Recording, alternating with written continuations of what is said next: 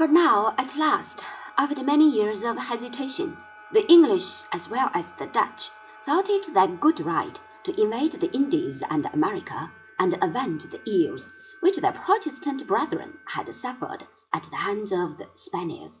The English had been among the earliest successors of Columbus.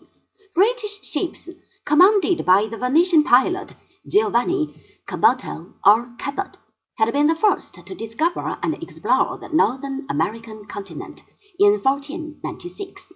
Labrador and Newfoundland were of little importance as a possible colony, but the banks of Newfoundland offered a rich reward to the English fishing fleet. A year later, in 1497, the same Cabot had explored the coast of Florida.